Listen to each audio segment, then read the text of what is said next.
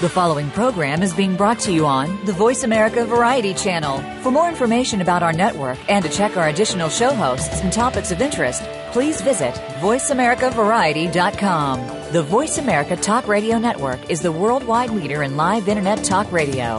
Visit VoiceAmerica.com. The views and ideas expressed on the following program are strictly those of the host or guests and do not necessarily reflect the views and ideas held by the Voice America Talk Radio Network, its staff, and management.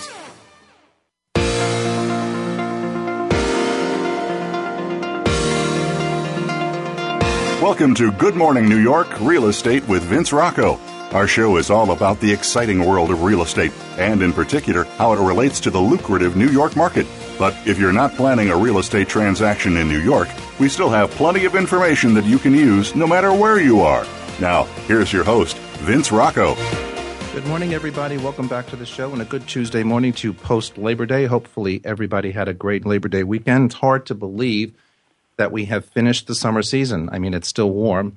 Uh, temperature is going to be in the 90s today, but um, officially the season's over. I'm your host, Vince Rocco, and you are listening to Good Morning New York here on the Voice America Network. I'm joined today by Jason Meister, who is co hosting with me this morning. Jason has been here before, and I'm happy to have him back on Good Morning New York.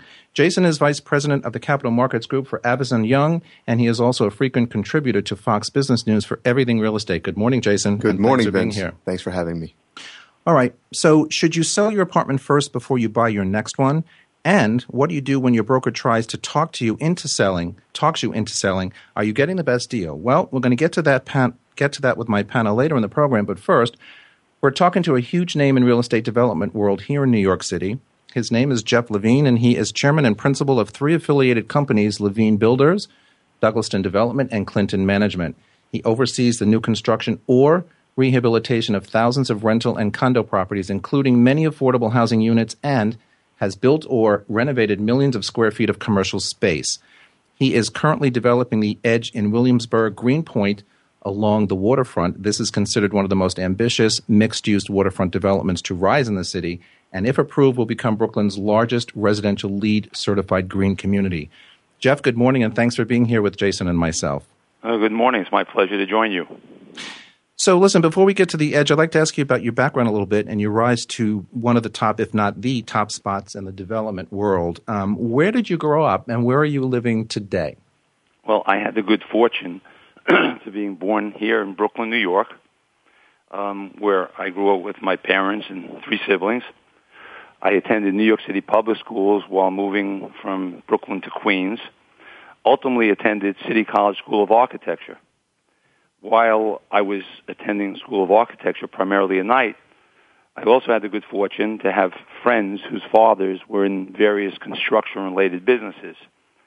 I worked for N&L Concrete during the summers of my high school, and ultimately for a developer or contractor by the name of Herb Mandel, who was pioneering the J51 tax abatement regulations using the concessions to create rental housing in rehabilitations down in the West Village and uh, up on the East Side. So while going to school at night, I had the opportunity to work in the field of construction, which really gave me a great education for my future business, which was ultimately, after having gotten my degree from City College Architecture, I was able to um, start a contracting business on my own my contracting work led to participation in developments with other developers who like to take advantage of my ability to build in-house. So I became minority partners with a number of other developers. And then ultimately, I was able to expand my business from contracting to being the senior partner in development projects, most often by making applications to city programs, the vacant building program, the participation loan program, all done through both HPD and then ultimately the new housing partnership programs, where I was able, with very little equity, which fortunately I had very little equity, to expand my development capabilities and my construction capabilities, doing larger and larger projects because the banks were eager to lend into these type of projects. The city was anxious to have capable developers participate in them. And I grew my business through those opportunities, ultimately going more towards the private sector as I saw that that's where financial gain was more opportune. Jeff, let's let's go back a little bit. Um, and and so you grew up in Brooklyn. You were with your siblings. You said, were you close with your family in those days prior I'm, to, I guess, going to college?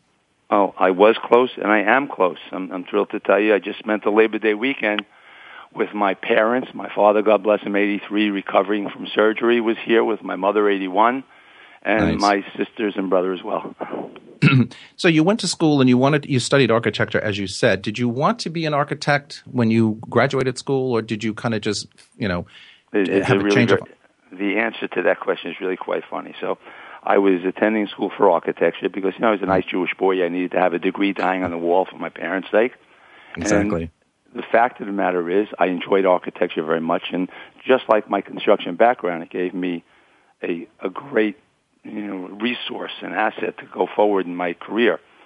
But when I finished City College, I was working for Herb Mandel, the developer, as an assistant construction super, earning the grand sum of three hundred dollars a week. Right. My father was a cab driver at the time, and I think he was earning about as much as I was.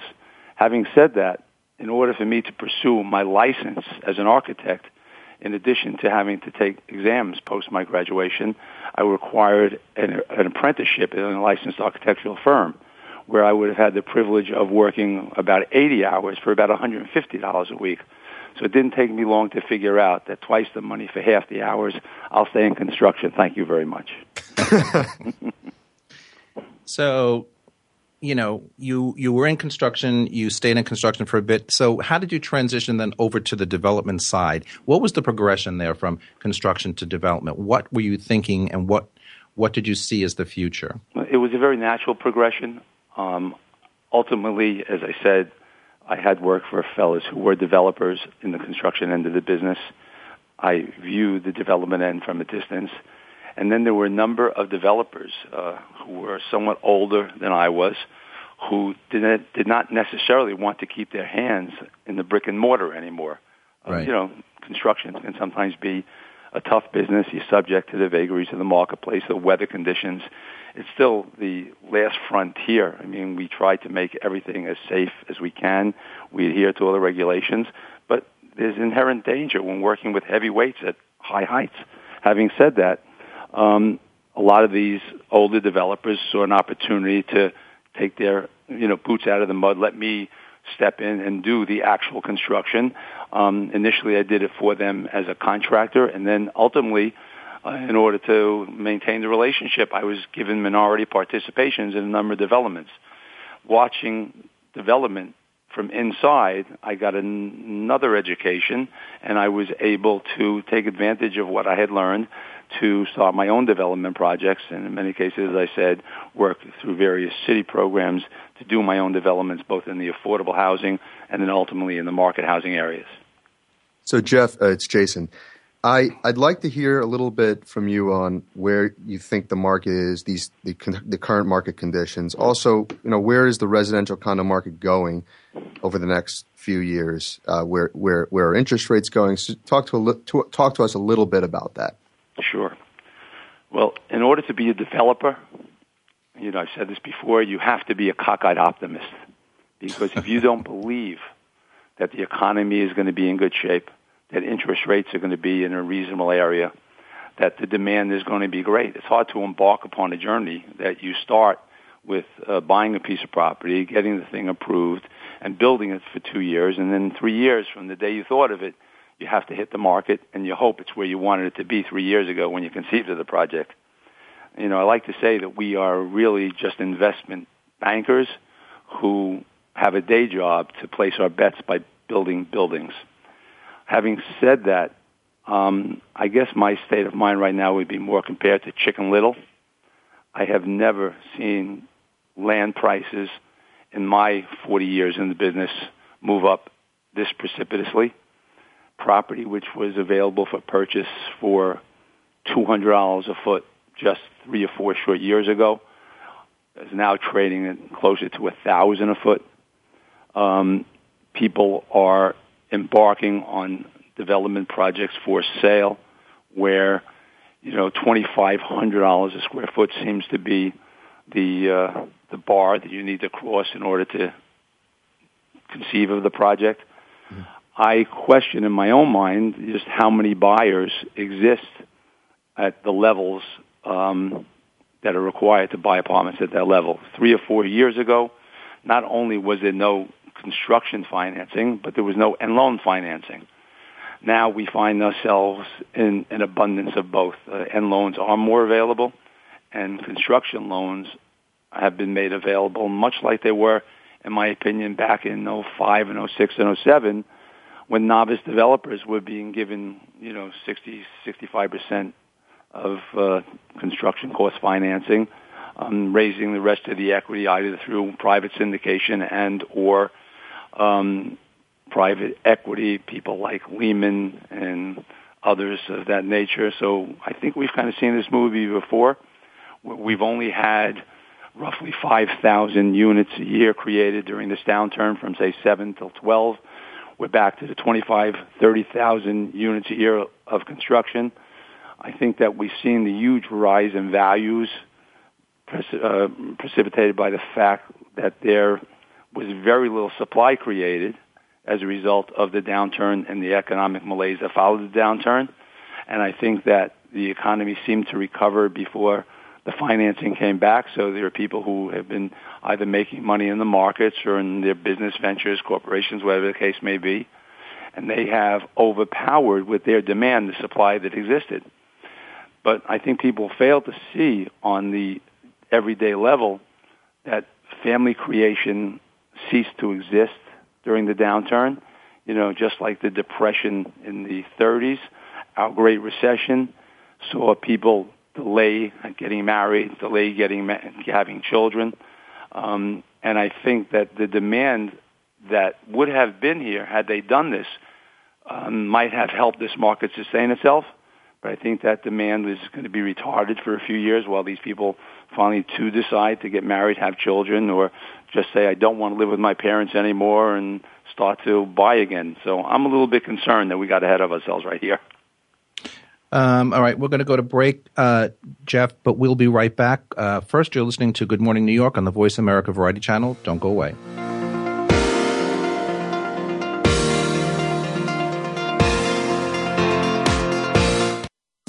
Streaming live, the leader in Internet talk radio, voiceamerica.com.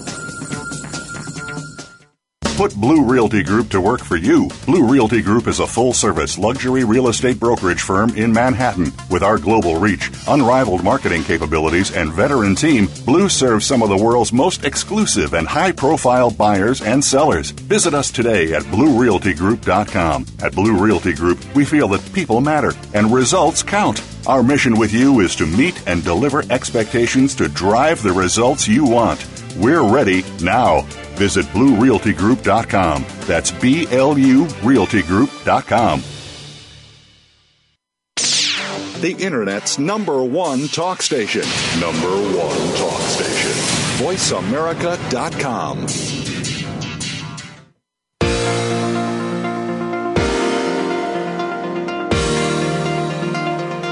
You are listening to Good Morning New York Real Estate with Vince Rocco.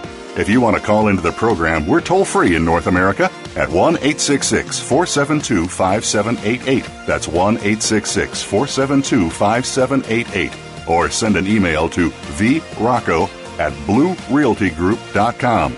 That's vrocco at blurealtygroup.com. Now, back to the show. All right, everybody, we're back with Jeff Levine, um, who is chairman and principal of three affiliate companies, as we mentioned before Levine Builders, Douglaston Development, and Clinton Management. And I'm here with my co host, Jason Meister. Jeff, um, you were just talking about land values before the commercial. Uh, I want to. You also talked about household formations, uh, young uh, millennials getting married and pushing that decision off. And obviously, New York City is a little bit different of an animal. But talking about the greater housing market uh, of the U.S. housing market, if if millennials and and uh, younger generations were historically 40% of existing home sales. What what's your take on who's going to fill that gap? I mean, you can't just extract that 40% of the share of the market and have a healthy housing uh, recovery. So, if there's a lot of talk about foreign buyers, Chinese buyers, Russians, But who's who's going to fill that gap? Well, Who do you, you, think? you have to realize, Jason, you have to realize those foreign buyers are not buying what I'll call commodity housing. They're buying uber luxury. They're buying prime addresses. They're basically hiding money in the United States. Those Right. buyers, I don't know how many oligarchs or you know Chinese billionaires exist that can buy forty-five and fifty million dollars, or even ten or fifteen million dollar apartments. But so far, again, they seem to be coming out of the woodwork, as we've seen at you know Gary Barnett's 157. Um, but you have a number of new projects coming on the market as we speak at that uber luxury level, including Macklowe's Drake. Um, you have Vornado was doing a wonderful new job over on 57th Street as well. So there are a number of projects where they're talking about three and four and five thousand dollars a square foot as the entry price. I can't profess to know where that's going to go, but I am concerned about it. I guess as world unrest continues to accelerate, more and more foreigners want to place money on the safe haven of the United States, and I guess that's a good thing.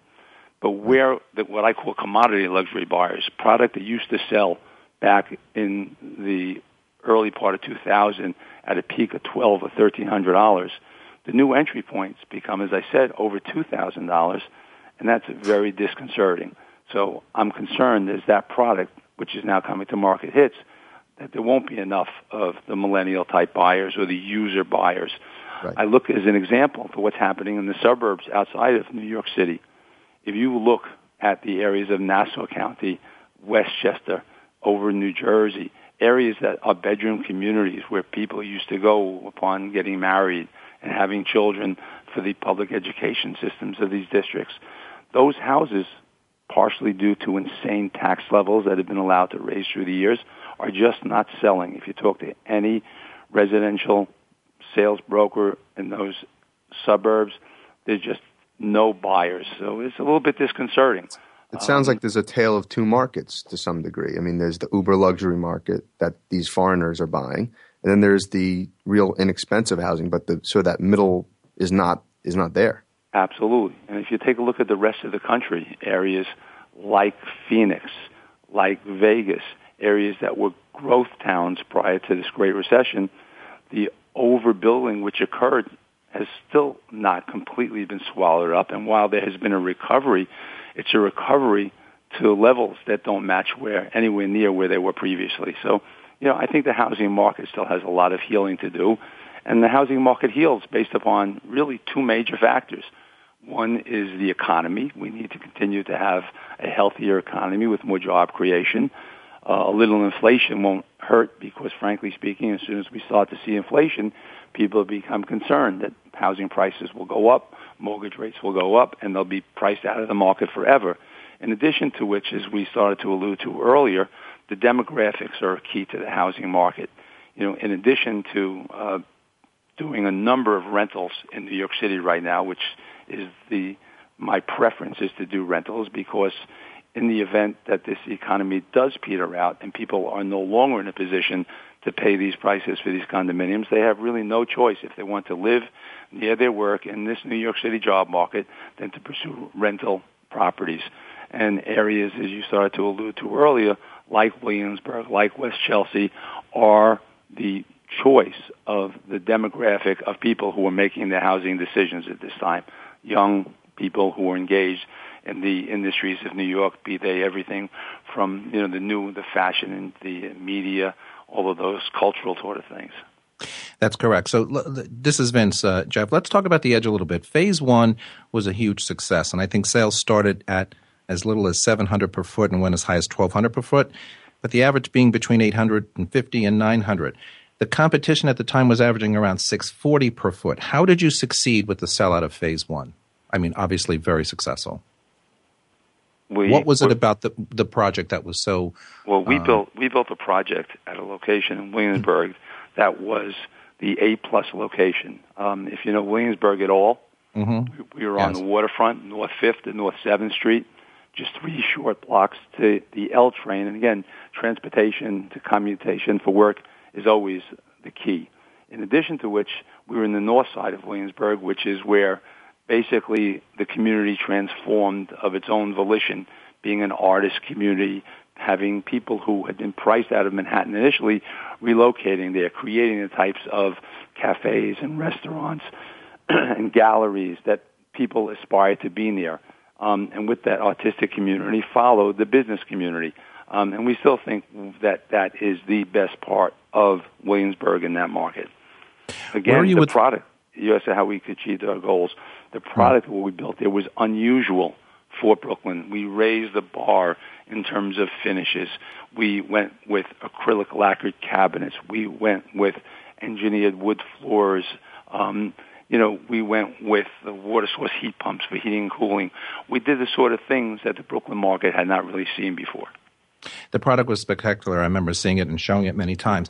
Where where are you in phase two, and where are you priced per foot in phase two? Oh well, well, take a step back for a moment. As I indicated to you earlier, I believe that the rental market is the place where a developer who wants a better future wants to be right now.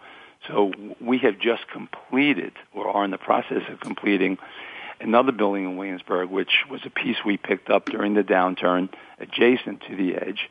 It was the third piece of the Northside Piers development where we just com- are completing a 40-story, 509-unit rental property, uh, which we had anticipated coming out somewhere in the location of about $60 a square foot um, meaning your studio would be somewhere in the vicinity of uh, $2,800, your one bedroom somewhere around $3,400, two bedroom upwards of $4,200, and we're expecting to have great success there. With regard to the third phase of the edge, you may recall that during the downturn, in order to activate the waterfront, we brought in a group and created the Smorgasburg over in Williamsburg, on a one acre, 40,000 square foot piece, which is in the front of the edge. It really was almost a, uh, a cultural phenomenon. People came not only from all around the city via boat, via bicycle, via subway, via car, but from all around the country. Um, I can go internationally, and people are familiar with uh, Smorgasburg and the Edge. But having said that, we are now, we actually just closed um, with uh, Cap One as our construction lender. AIG and McFarland are acting as our equity again, and we're going to build another 40-story rental um, of approximately 550 some odd units uh, with the same level of finishes and amenity that you saw at the edge, which we also thought was so important to this uh, millennial generation, which wants to have a home which is also a resort. So we're very excited about the 1,100 units or so of rental housing that we are in the process of delivering to the Williamsburg waterfront. That's great, Jeff. It's Jason again. I uh, there's this migration to South Williamsburg now. You, you see what's going on. Walentas, um, Eliot Spitzer apparently last week put into contract about a 600 plus thousand square foot 80-20 uh, at the Kedem Winery, what used to be the Kedem Winery site on the water. Uh, where do you see those prices? Where do you think the market is in that South Williamsburg area? Well, the South Williamsburg area has not evolved to the degree that the North Williamsburg area has, but that's not to say it won't. I sincerely believe that in the hands of the Walentas family, that the Domino sugar plant will be a phenomenal project. I think their efforts in the architecture speak for itself. They have a proven track record of successfully developing projects. So I'm looking forward to that only enhancing the waterfront greater. And as that continues to move the center of all that's happening on the waterfront to the south, I think ultimately everybody will be successful on the waterfront.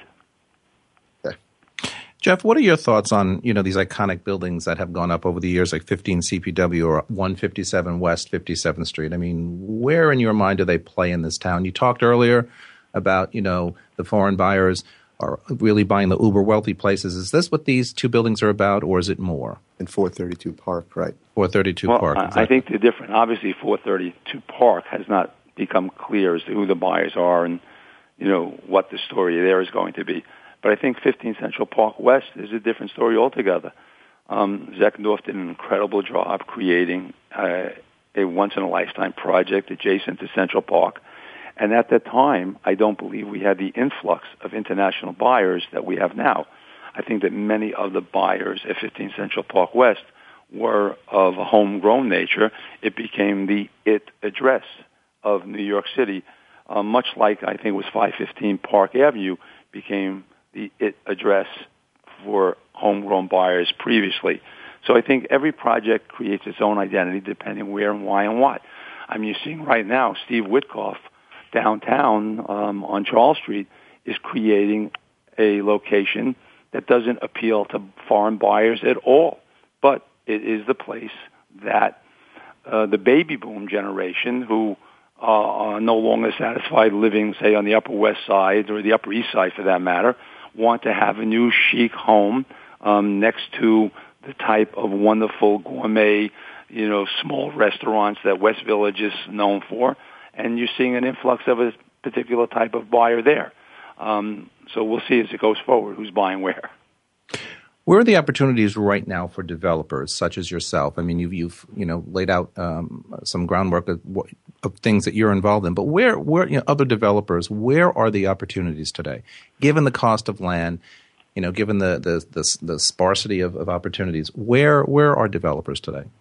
Well, obviously, development has been moving out from the core of the city, where prices have become very expensive other than the boutique condo jobs. Remember, most developers, you're no longer seeing projects like the Edge, where a developer will do a 600 or a 400 unit condominium because eh, getting back to the concept that we as developers, only investment bankers, betting on the future state of the economy, these projects take too long to be absorbed and they go through various economic cycles and if you haven't been reading the papers over these last 10 years, the economic cycles seem to become far more fast and furious. They're affected by global events. They're affected by all sorts of things. So having said that, where do I like? Obviously, there are still some opportunities in places like West Chelsea. I think you may recall that I have done a number of projects in West Chelsea with great success, both condominium and rental. We're actually in the process of pursuing a variance for a large project adjacent to Related's West Side Yards project, which is going to be a game changer in the far west side of Manhattan. The fact that you're going to have millions of square feet of office, thousands of job, in addition to Coach, we have Time Warner coming down there. I think that area, if you can create rental mm-hmm. housing, will be phenomenal.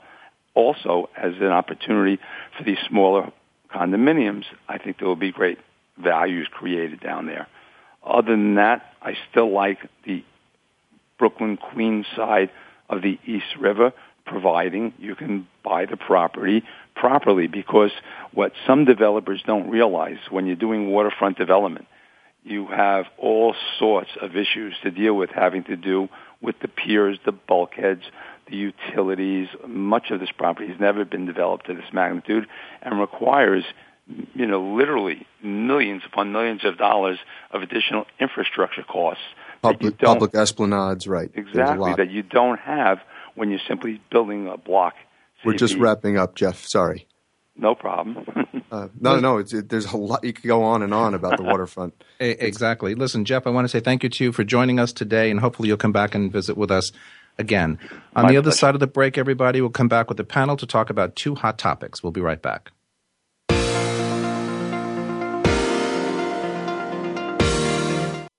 Stimulating talk gets those synapses in the brain firing really fast. All the time. The number one internet talk station where your opinion counts. VoiceAmerica.com. Put Blue Realty Group to work for you. Blue Realty Group is a full service luxury real estate brokerage firm in Manhattan. With our global reach, unrivaled marketing capabilities, and veteran team, Blue serves some of the world's most exclusive and high profile buyers and sellers. Visit us today at BlueRealtyGroup.com. At Blue Realty Group, we feel that people matter and results count. Our mission with you is to meet and deliver expectations to drive the results you want. We're ready now. Visit BlueRealtyGroup.com. That's B L U RealtyGroup.com. Streaming live, the leader in Internet Talk Radio. VoiceAmerica.com.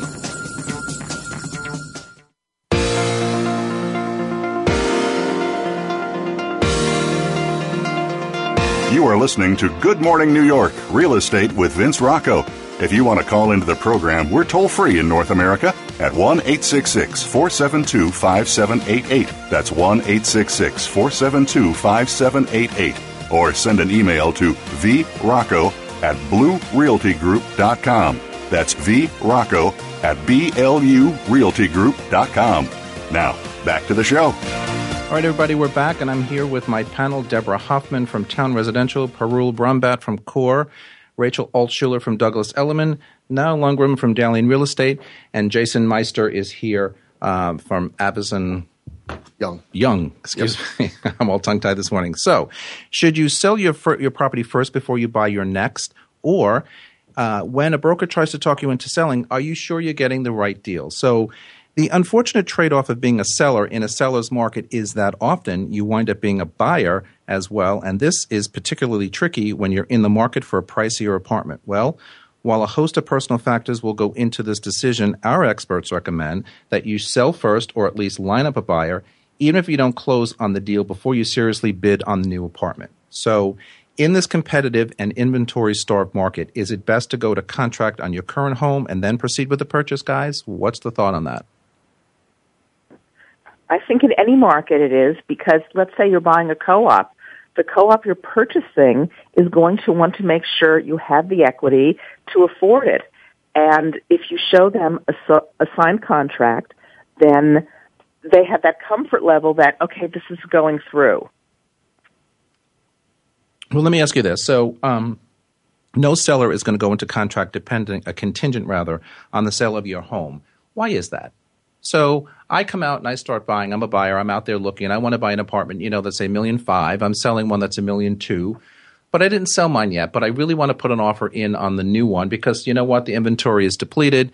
The market is hot. I don't want to lose the opportunity. But my broker is telling me that they're not going to do a deal contingent upon the sale of my current apartment. Why is that? What's what's the problem with that?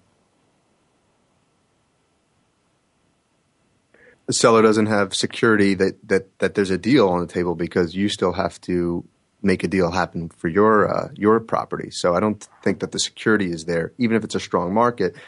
They don't need they they they have plenty of buyers probably looking at that apartment that don't have a contingency. But the thing, what, they're you're, thinking, what you're asking the seller to do is to invest sixty to ninety, maybe more, uh, maybe in the height of the market as well, a spring or fall market, to go with a buyer where there is no assurance that they will be able to move forward.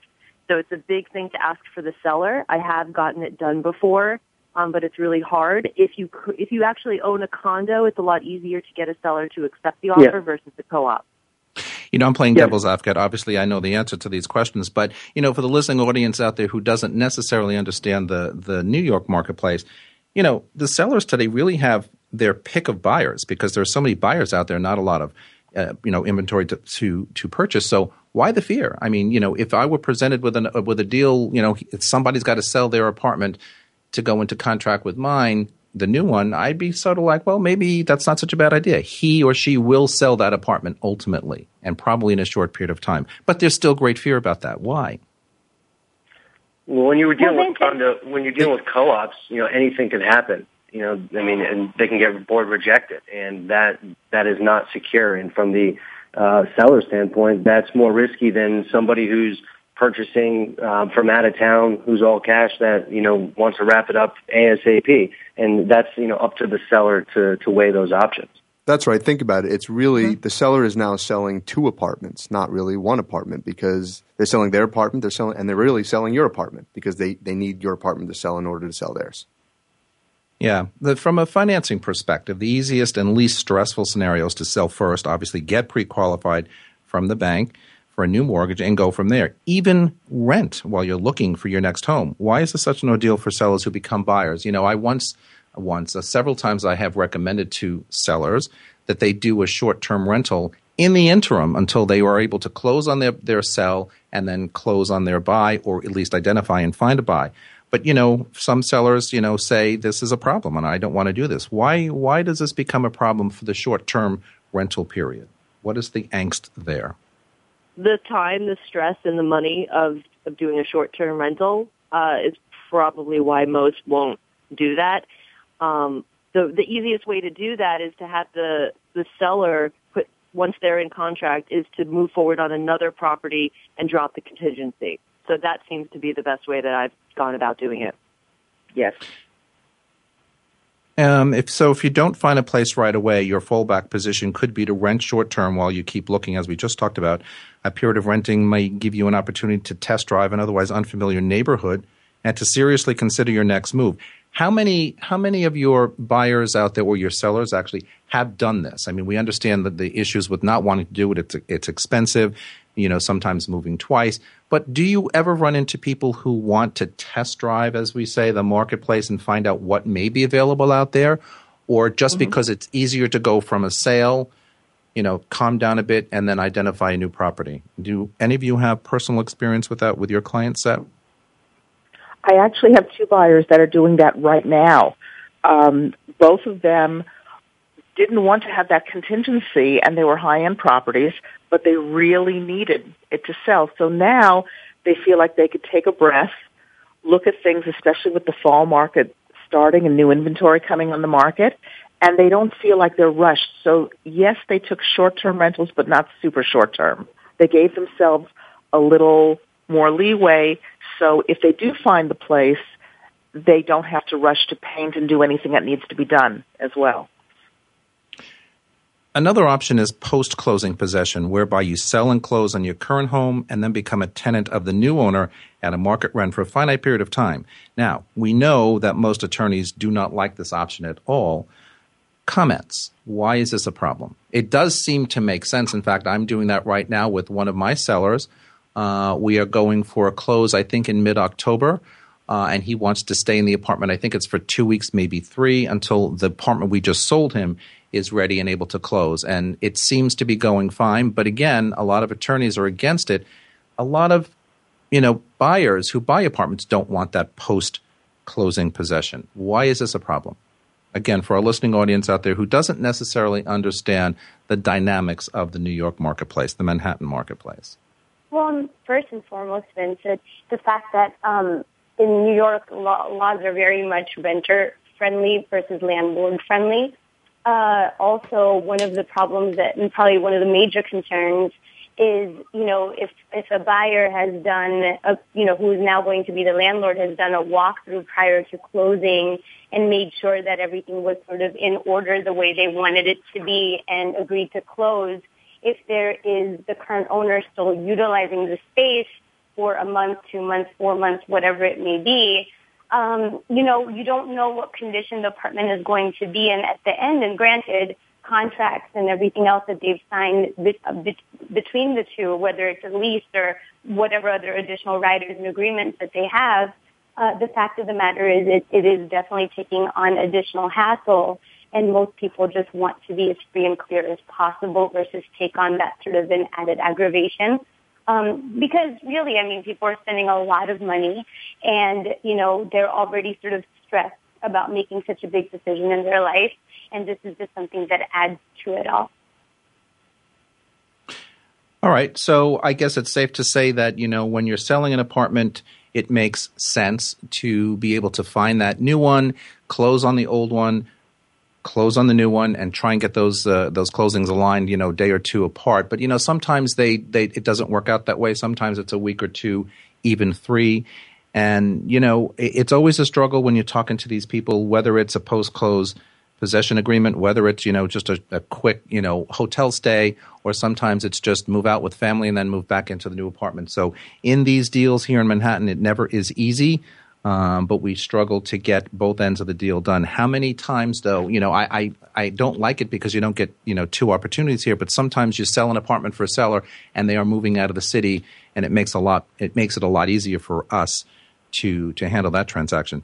Anyway, brokers trying to talk you into selling, how to make sure you're getting the best deal. So, Real estate agents have long used letters and phone calls to fish for listings. I think everybody has done this. That's for apartments their clients want, or if they're not on the market, you know, they're trying to get them on the market. And with the supply of, of available apartments failing to meet buyers' insatiable demands, not to mention the brokers competing for any and every potential listing, the tactic is becoming increasingly common, especially if you're in a desirable neighborhood. As an owner, think of where you've probably gotten one of these unsolicited letters offering a market value opinion on your apartment or a solicitation of your particular unit because one of your buyers is seeking that particular line in the building. What do you do as an apartment owner in these cases? So you live in a condo. Let's use a condo as an example. You live in a condo and you get probably seven to ten letters per week from brokers across you know the companies wanting to list your apartment because a they have a buyer for it or b they're just looking to bring on listings. How, in your opinion, are sellers or people that you know living in these buildings, how are they handling this barrage of what I call fish mail? I can tell you from personal experience that I've, that sellers are receptive. There is, I think they understand that there's little inventory um, out in the market right now. And I've sent a couple. I'm working with a number of buyers, and once we've identified a, a building, for example, and we've and there's no inventory where it all gets gobbled up, you know, I find out what line that my buyer likes, and then I attack it with letters. And I've been, I, as of late, I've seen relative success where you know owners who perhaps would be considering moving out of town, they're saying, look, if you can get me this number, I don't want to put it on the market, and you know, I bring legitimate buyers by and, uh, you know, we haven't necessarily made a deal yet, but I know deals happen um, like that, and owners are receptive. All right, guys, we're going to go to break. We'll be back in a, a few seconds, so don't go away.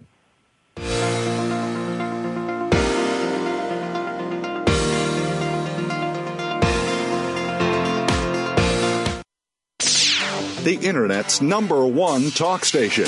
Number one talk station. VoiceAmerica.com.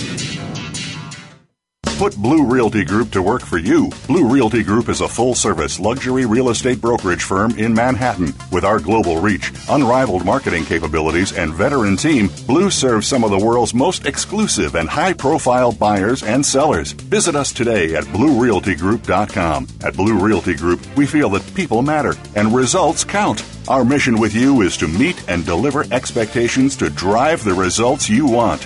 We're ready now. Visit BluRealtyGroup.com. That's B L U RealtyGroup.com. Stimulating talk gets those synapses in the brain firing really fast. All the time. The number one internet talk station where your opinion counts. VoiceAmerica.com.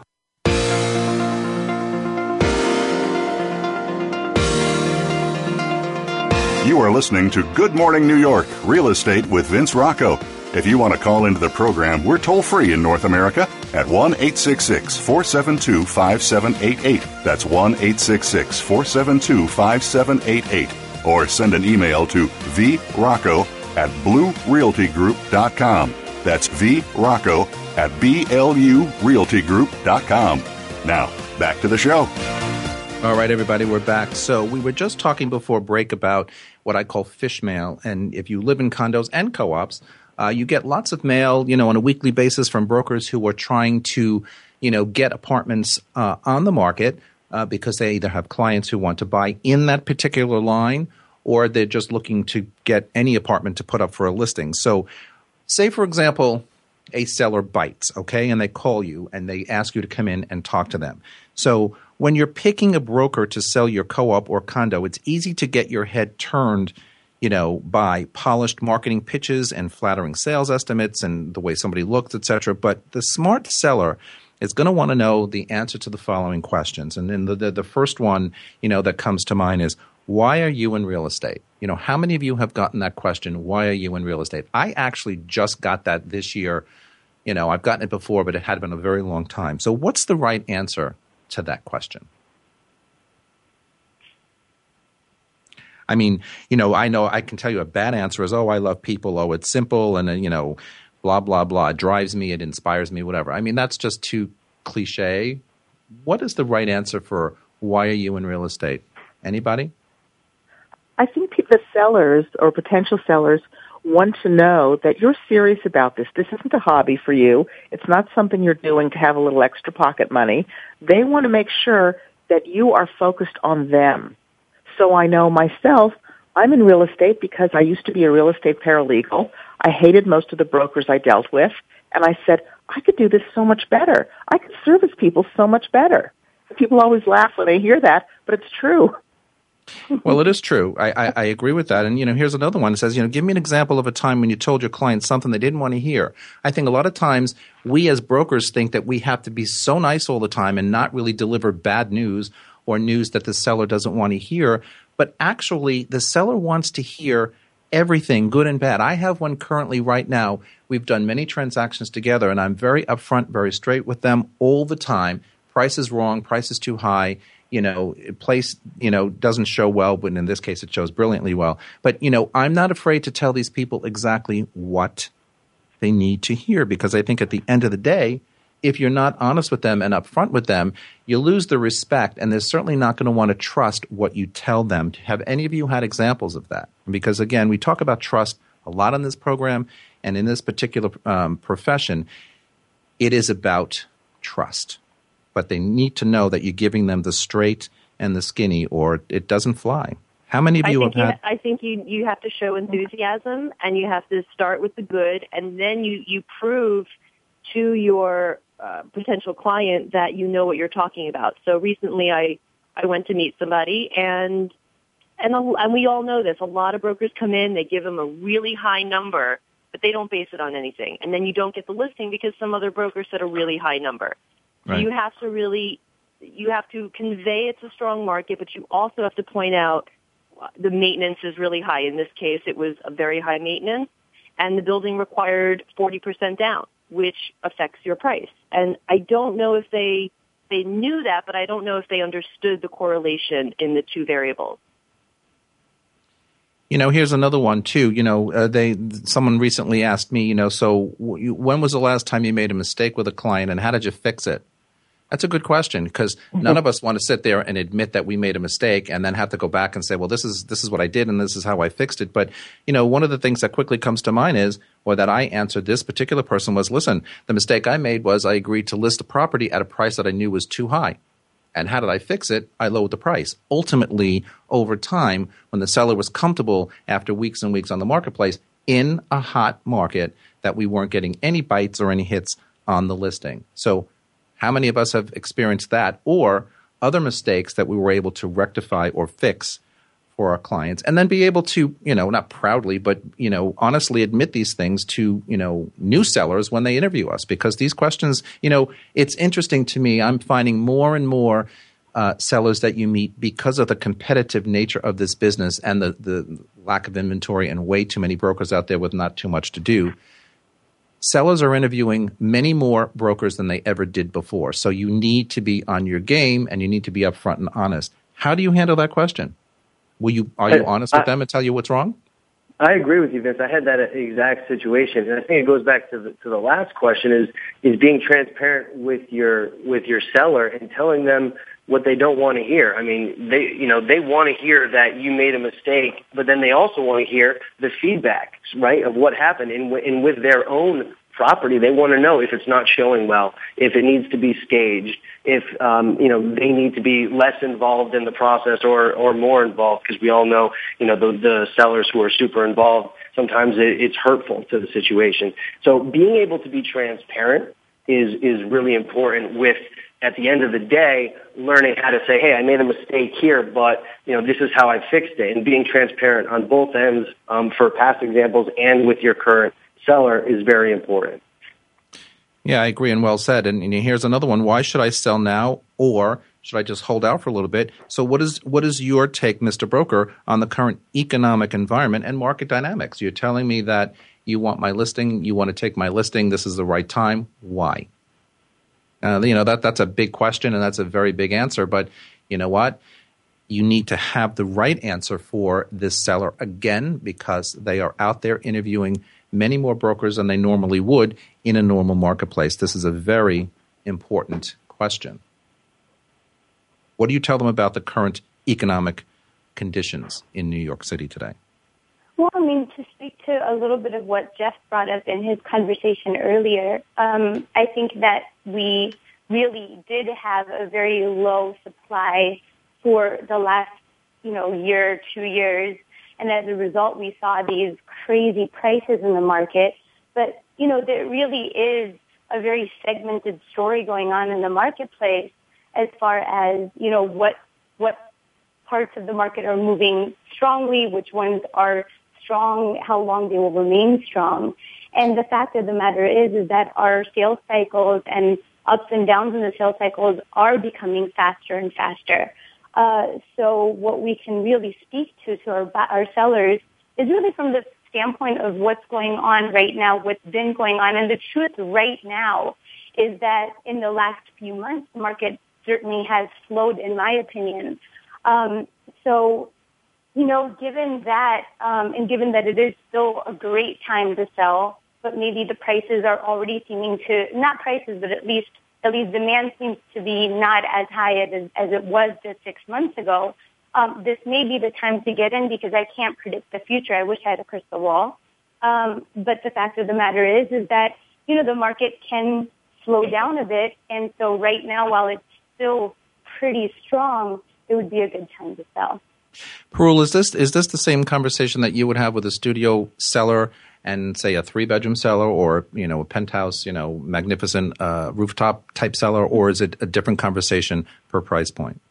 That's such a good point that you bring up, Vince, and that's just it. And I think that is why precisely this is a really big question, uh, because it depends. It depends on where you're living, what sort of apartment it is, and your strategy is going to be different, uh, given what, not only what are they selling, but also what their circumstances are. If they are a buyer and a seller, you know, depending on what price point and which neighborhoods they're looking to buy in, it might, and they don't want to rent in between, as we spoke of, a lot of people don't want to do that double move. And the answer might be different. And the fact of the matter is, is that my point of view is, is get people to trust you in the long term because just to focus on short-term gain to get them to sell this apartment right now may not be working in their best interest. But I believe that if you speak the truth and qualify it and get them to understand where you're coming from, that long-term trust wins with more people than, than it loses. Well said. I grew up in corporate America and I sold technology for 20 years. And you know, way back 20 years ago, well, more than that, value add was a very big to do in corporate life. When we were out talking to customers, CEOs of companies, CFOs of companies, you know, whoever our customer was, and I worked with big Fortune 500 customers as an IBM salesperson, you know, we always needed to find what our value add was in order to convince our buyer or corporate purchaser that our solutions were the best or my solutions, Vince Rocco solutions, were the best for his corporation. Here we are in the world of real estate, and all we hear is value add to selling a home. How do you tell your prospective sellers when you're being interviewed that you have the value add that's needed for the complete the the successful completion of this transaction. Because again, we're being interviewed um, all the time for for what used to be an easy you know easy get. Now there are many other brokers out there vying for the same listings. What is your value add, and how do you explain this to a prospective seller? Again, very big question, and probably a very big answer. Niall, what do you think I think that? that's why it's so important to be the broker who is well carried, well spoken, really genuinely cares about their client, um, knows the market, knows the product, um, keeps up with all the information and data out there that the buyer or seller has access to and more to stay ahead of, of who it is that we are serving.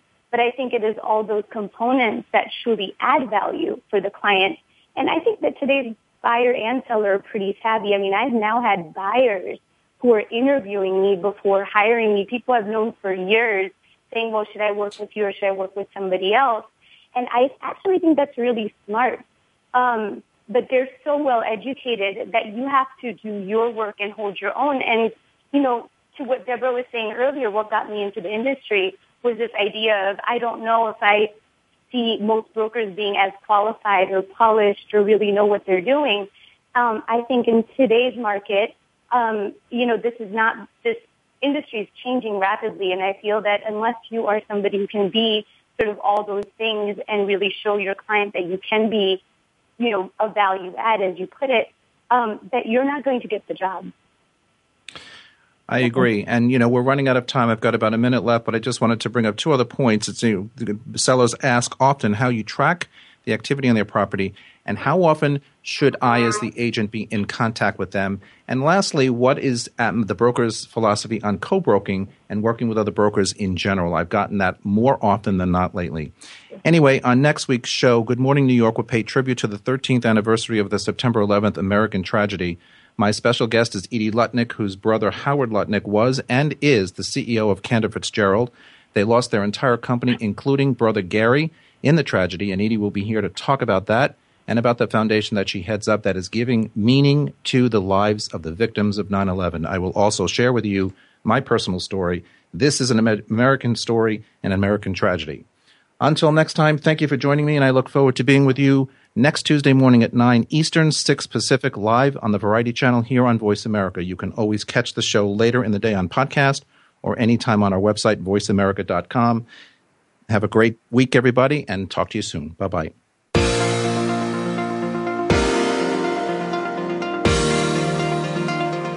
Thanks for tuning in this week. Please join us for another edition of Good Morning New York Real Estate with Vince Rocco next Tuesday at 9 a.m. Eastern Time, 6 a.m. Pacific Time on the Voice America Variety Channel. Here's hoping all of your transactions are successful ones.